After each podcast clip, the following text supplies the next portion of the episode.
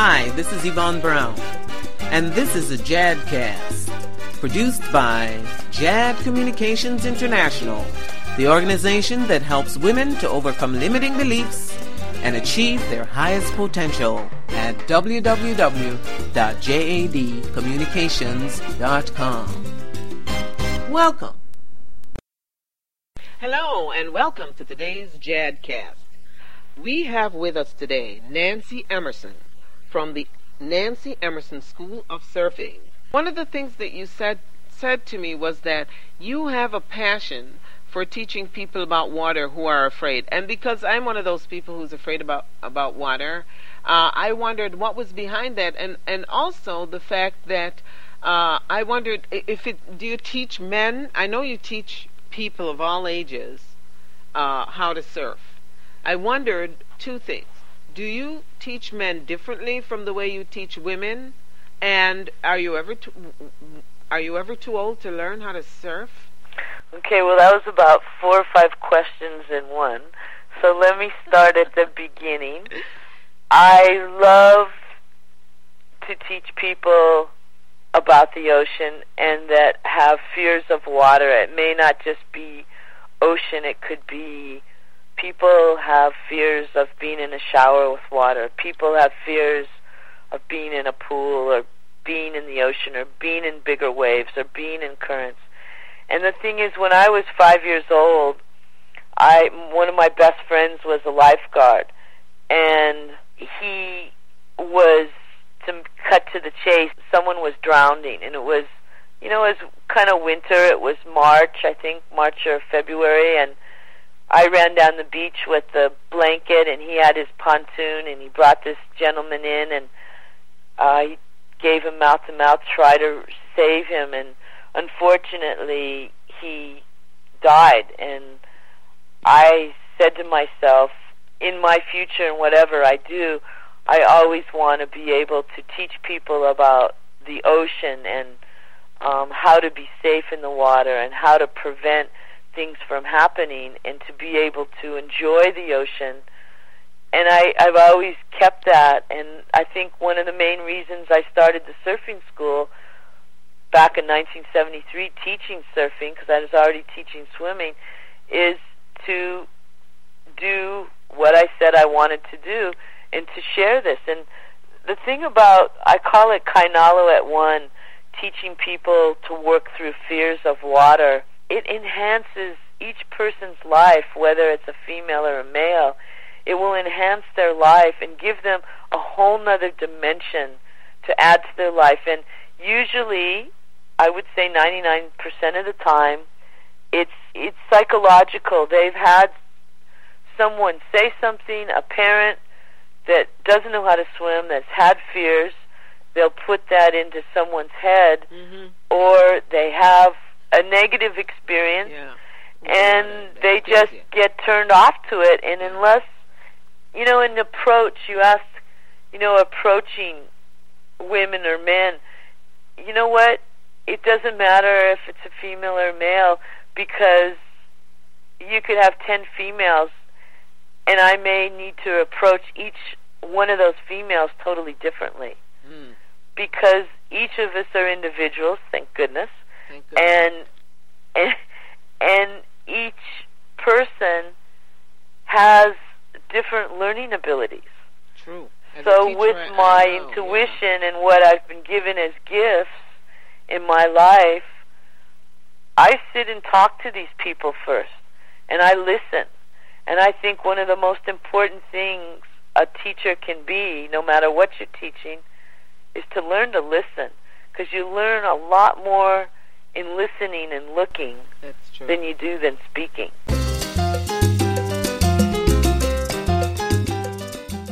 And you know, you mentioned something to me that you've taught people from from youngsters to 80? 80? I've taught some people, yes, 80, 84 and 85 years old. They were um, they were my oldest students I ever had, and they were very young, 84 and 85. They were actually archaeologists. Um, I taught them in Maui, and they were from Australia, and they were on their way to Southern California, and she, the, his wife, she didn't get up in her first class. I think she f- finally stood up in her third and fourth class, third, fourth, and fifth class, because they did a clinic with me, and I set them up where to go when they got to Southern California, and they bought softboards because they were traveling around the world, and they came to learn how to surf from me so they could, as they did their exploration, they could take their surfboards and go surfing as a wonderful exercise. And you know it, it it's amazing what surfing can do for people. And there's all walks of life and all ages. And my major age that I teach year you know year round is approximately you know 23 to 55 years old. Yes, I teach people up into their 60s, sometimes 70s, just depending. I find more people in Hawaii, Americans, where here in Australia, um, I have many Americans that come here because it's such a beautiful environment here. It's just it's gorgeous. It's sand bottoms, and the sand when you walk on it is like so clean that it squeaks. Wow, that's amazing. sand so clean it squeaks. I'm going to have to come there soon so I can find out for myself. But I think it's very interesting that that uh, people in their 50s are, are are in the major age group that you do because I think today a lot of people in their 50s are uh, unlike our parents' generation, just starting over, trying new things, and and and now I know surfing's one of them.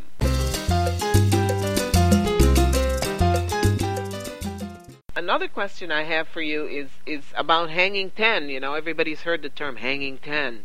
So I wonder, you, have you ever hung ten? And and what is that? What does that mean? And what is what was it like the first time you did it? Um, yes, I have.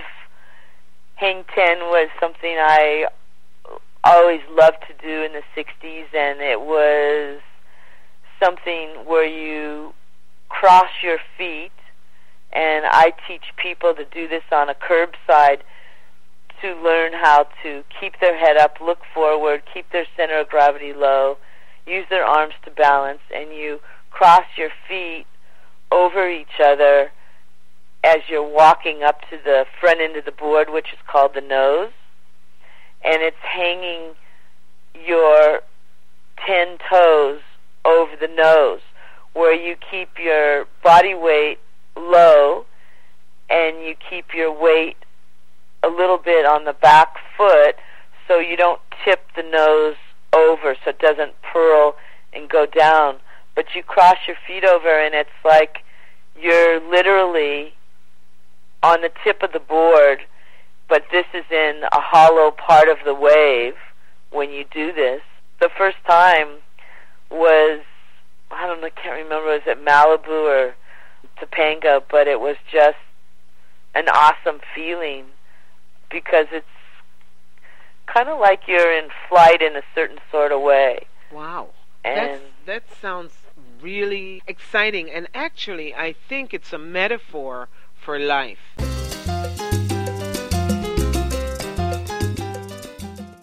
It sounds to me like you really need to be very, very focused. You need to be looking towards your destination and you need to keep your balance about you and your wits about you while you take all of the experience and knowledge that you have and bringing all these different kinds of knowledge together while you focus on your destination and and just go for it. But actually your focus is internally in teaching someone how to surf one of my very major five points is is keeping your head up and looking where you're going like driving a car. You don't want to be looking down.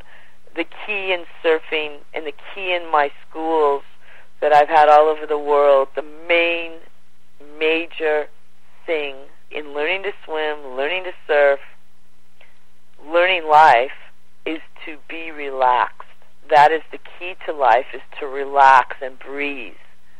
And when you're going to hang 10, or you want to hang 10 or you want to cut do a cutback, you want to be looking and projecting where you're going. And that's why I have people practice on the side of a curb so they're not going to look down. So they have something that's solid and they're going to be crossing their feet over. You know, this is something, it's something that takes time. You don't just do it overnight. And it just takes time, but it's all has to do with balance and being relaxed. I'll, I'll remember that. I'll, I'll keep my balance and stay relaxed while I surf through life, as as uh, we're all want to do, especially as entrepreneurs. You know, we have to be able to adapt quickly, and I think when you're in the ocean, you have to be able to uh, adapt quickly because change can happen uh, all of a sudden. That's right, but the main thing is people need to, in business and in life, they have to not move so quickly, but take time to think about first what's going on and breathe and then make that decision in the direction they're going. Because sometimes things in this materialistic world, which is one third of the population, people are moving so quickly, they're not really enjoying what they're doing. They're just hurrying from one place to another. And with surfing, getting you in the water it just totally slows you down and relaxes you to really think about hey wait a minute. You know is maybe i should look at this angle or that angle and you know maybe i can look at a different approach with my life or the direction i'm going in college or you know and just weigh things out and not always rush and make heavy decisions quickly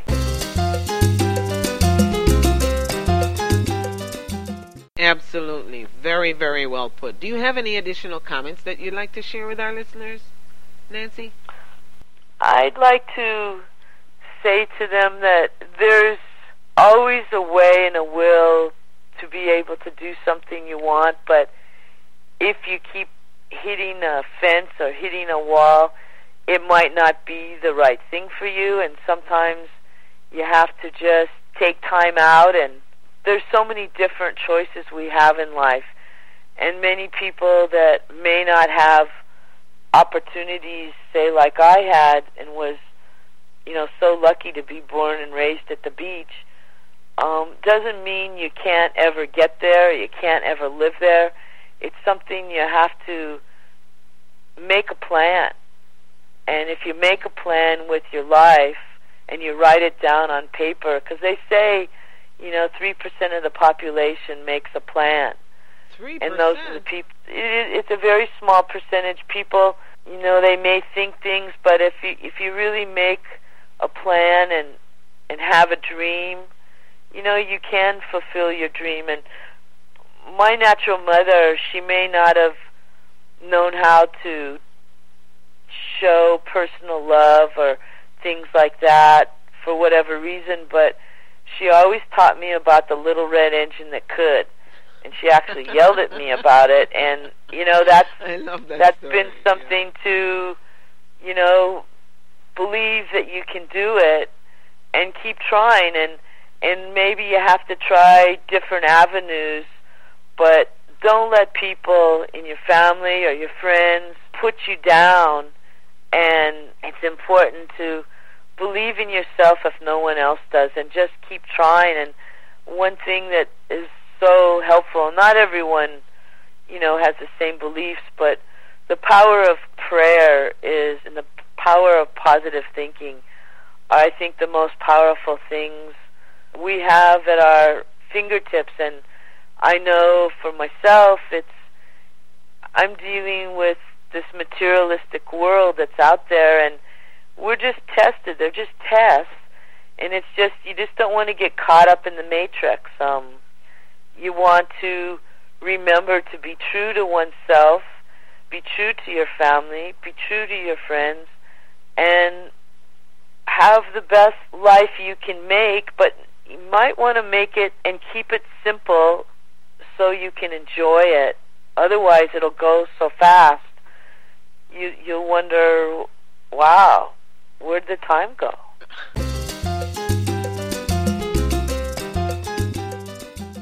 Excellent, excellent comments. Thank you very, very much, Nancy. Thank you For- very much for asking me to participate and and share just a little bit of my life. I'm sure the audience appreciates, and I know I do. Thank you very much. And uh, I look forward to uh, continuing networking and, and uh, getting to know you better. You've been listening to a Jadcast. We hope this podcast helps you on your journey to achievement of your destiny. Remember to visit us at www.jadcommunications.com.